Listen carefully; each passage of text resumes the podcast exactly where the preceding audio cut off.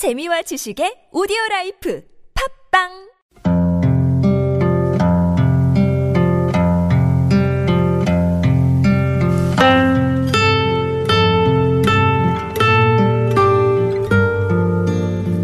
가슴에 담아온 작은 목소리. 제72회. 고려인 그들이 아닌 우리입니다.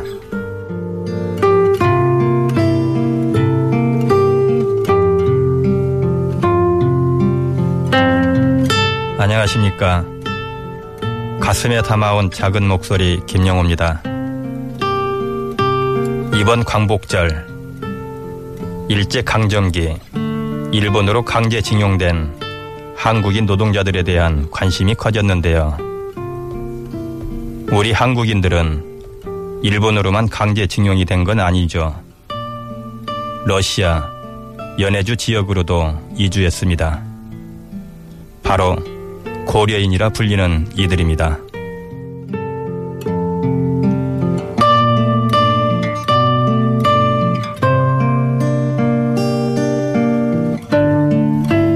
(1860년) 무렵부터 (1945년 8월 15일까지) 농업 이민, 항일 독립운동, 강제 동원 등으로 구소련, 러시아 지역으로 이주한 사람들을 러시아 말로 카레이스키라고 하고 고려인이라 부릅니다.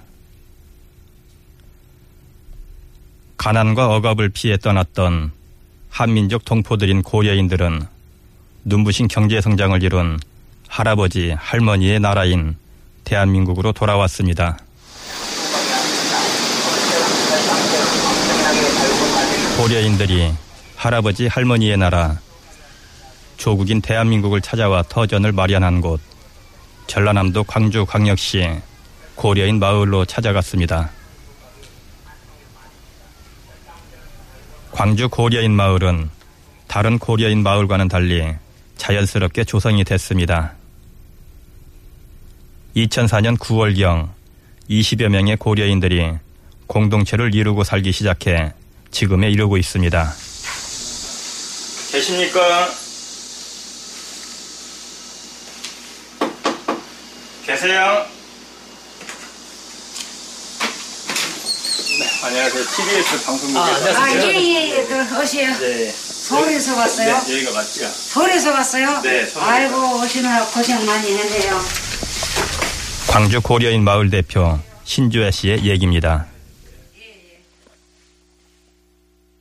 다른 데서 누구도 이렇게 안 했어요. 그러니까 나, 음, 아, 뭐, 우린 돈도 없지. 우리가 개인적으로 해야 된 게. 그럼 고려인 마을을 처음 우리나라에서 놓은 거네요. 광주요. 마을의 고려인 센터는 2009년 1월부터 문을 열었습니다. 새로 입국하는 고려인들의 한국어 통역을 비롯해서 미취업자들의 숙식 제공과 취업 알선, 각종 애로사항 등을 해결해주고 있습니다. 제가 찾아갔을 때도 센터 대표를 맡고 있는 신조야 씨는 업무 관련 전화를 받느라 바빴습니다.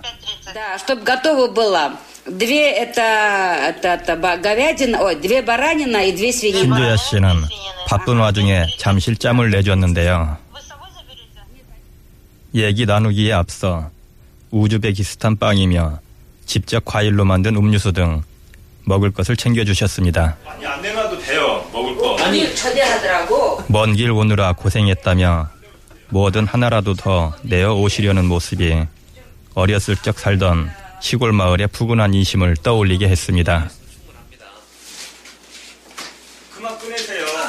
예. 올해 62인 신조야 씨는 고려인 3세입니다. 할아버지, 할머니가 다 한국분, 강원도 영월 출신이고 아버지, 어머니 역시 한국인이십니다. 그, 영골씨. 영월, 영월. 영월. 예.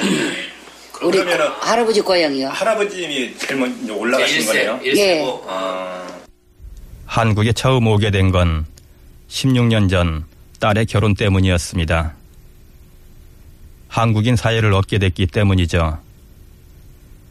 그런데 한국에 와서 깜짝 놀랬다고 합니다. 제가 들어가는데 무조건 다 고려인들이요 얼굴이. 우리는 다른 민족의 나라인데 살았잖아요. 예. 많이 무시받고 살았잖아요 우리는.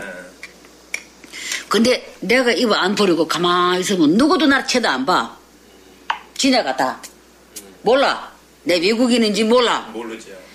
야, 이게 느낀 게, 야, 나를 여기 댕겨도 누가도 안 놀래주고, 누가도 나를 이렇게 막, 가- 눈으로 막 갈보고 막 이렇게, 야, 이거 얼마나 좋나. 이게 아무래 제 고향, 이게 아무래 핏줄이 닦는 애라고, 그게 느꼈어요. 그래 결심했어요, 내가. 어젠 내가 죽어도 자빠져도 안 간다. 어젠 내 여기서 나이 먹었지만, 어떡하나 내 여기서 재혼해가지고, 한국에 살아서 한국 국적 받아가지고 한국에 살겠다. 큰 마음 먹었어요, 제가. 하지만 막상 한국에서 살려고 하니 답답하고 서러웠습니다. 겉모습은 같을지 몰라도 쓰는 언어부터 아예 달랬기 때문이죠.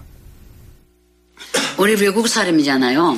말도 모르고 말할 때도 못하고 얼마나 우리 답답했겠어요. 대답도 못하고 대답하기 싶은데 말 모르니까.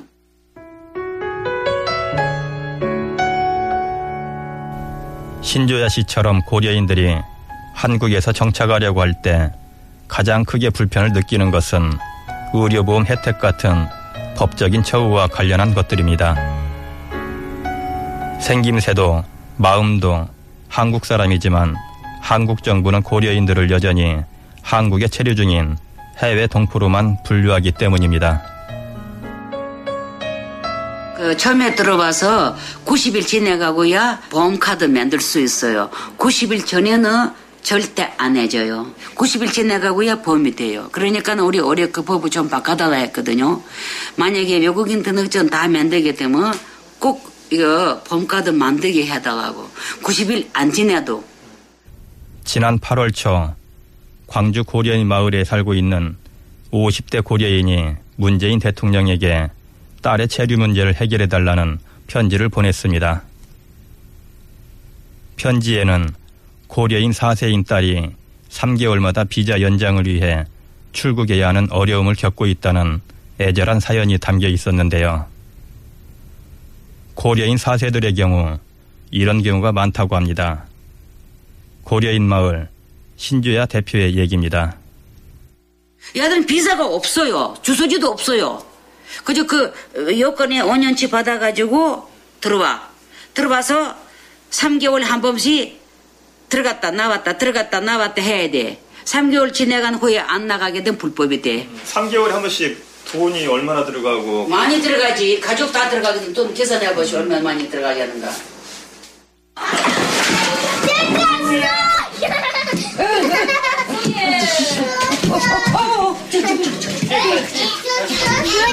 센터에서 이야기를 마친 후 같은 건물에 있는 유치원 한 곳을 찾았습니다.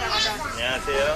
이곳에는 고려인 부모들이 사회에서 일하는 동안 그 아이들은 이곳에서 지내고 있었는데요. 제가 찾아갔을 때는 고려인 4세, 5세 아이들이 한참 열심히 수업을 받고 있었습니다. 그곳에 봉사온 한 여고생이 있길래 만나봤습니다. 애들보다는 모르던 애들인데 고려인이라고 하니까 더 어, 동지감 생기고 더 잘 놀아줄 수 있는 것 같아요. 그런데 이곳에서 봉사하기 전까지는 고려인에 대해 전혀 알지 못했다고 합니다. 그 전에는 고려인 하면 어떤 사람들로 알고 있었어요? 그냥 사실 고려인이 그냥 단어 자체를 아예 잘 몰랐던 것 같아요. 그래가지고 그냥 고려인 하면 그냥 말 그대로 그 고려에 있는 거, 그거부터 생각하게 되고 네, 옛날 옛날 고려. 네 옛날 고려 그, 거기서부터 생각을 하게 같아요. 송기호 변호사도 같은 지적을 합니다.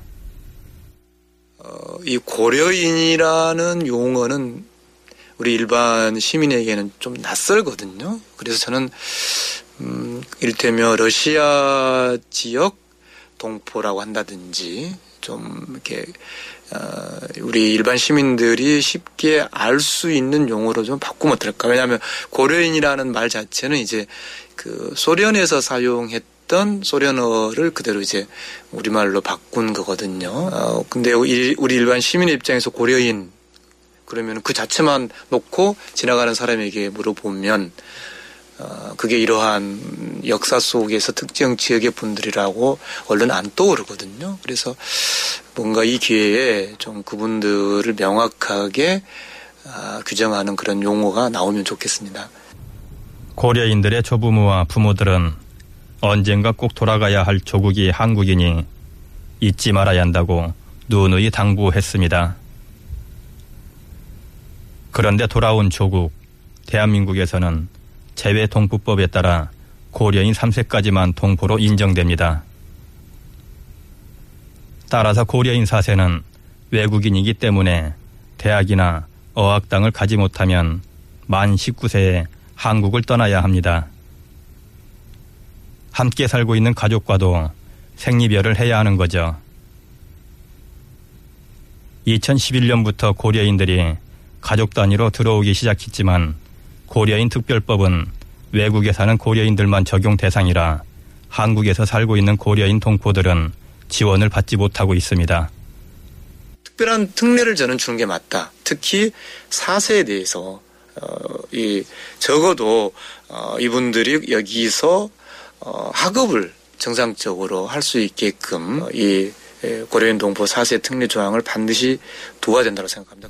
더욱이 고려인들은 일제 강점기 당시 나라를 구하기 위해 헌신한 독립유공자 후손들이 많습니다. 가장 극진하게 대우받아야 할 이들이죠.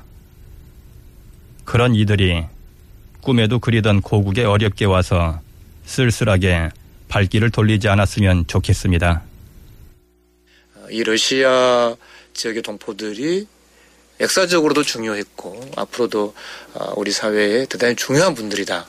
그렇기 때문에 어, 이분들을 배려하고 어, 이분들의 해온 역할을 우리가 존경하고 또 더구나 국내에 들어와서 사시겠다고 하는 분들에 대해서는 우리가 더 많은 관심과 배려가 필요하다고 생각합니다.